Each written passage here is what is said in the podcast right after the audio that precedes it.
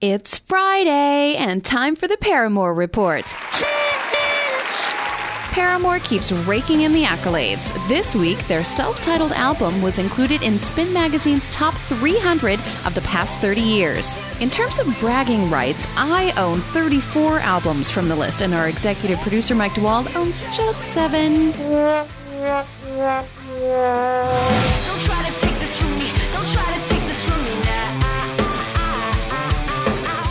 Check out the full list at spin.com. Fall in love with yourself.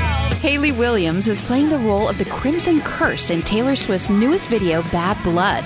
Posters of Williams and a host of other lovely ladies have popped up around the internet, and it looks like the video will be very cinematic. Watch its debut during Sunday's Billboard Awards. I'm Michelle Marques. Tune in next week for another exciting episode of The Paramore Report.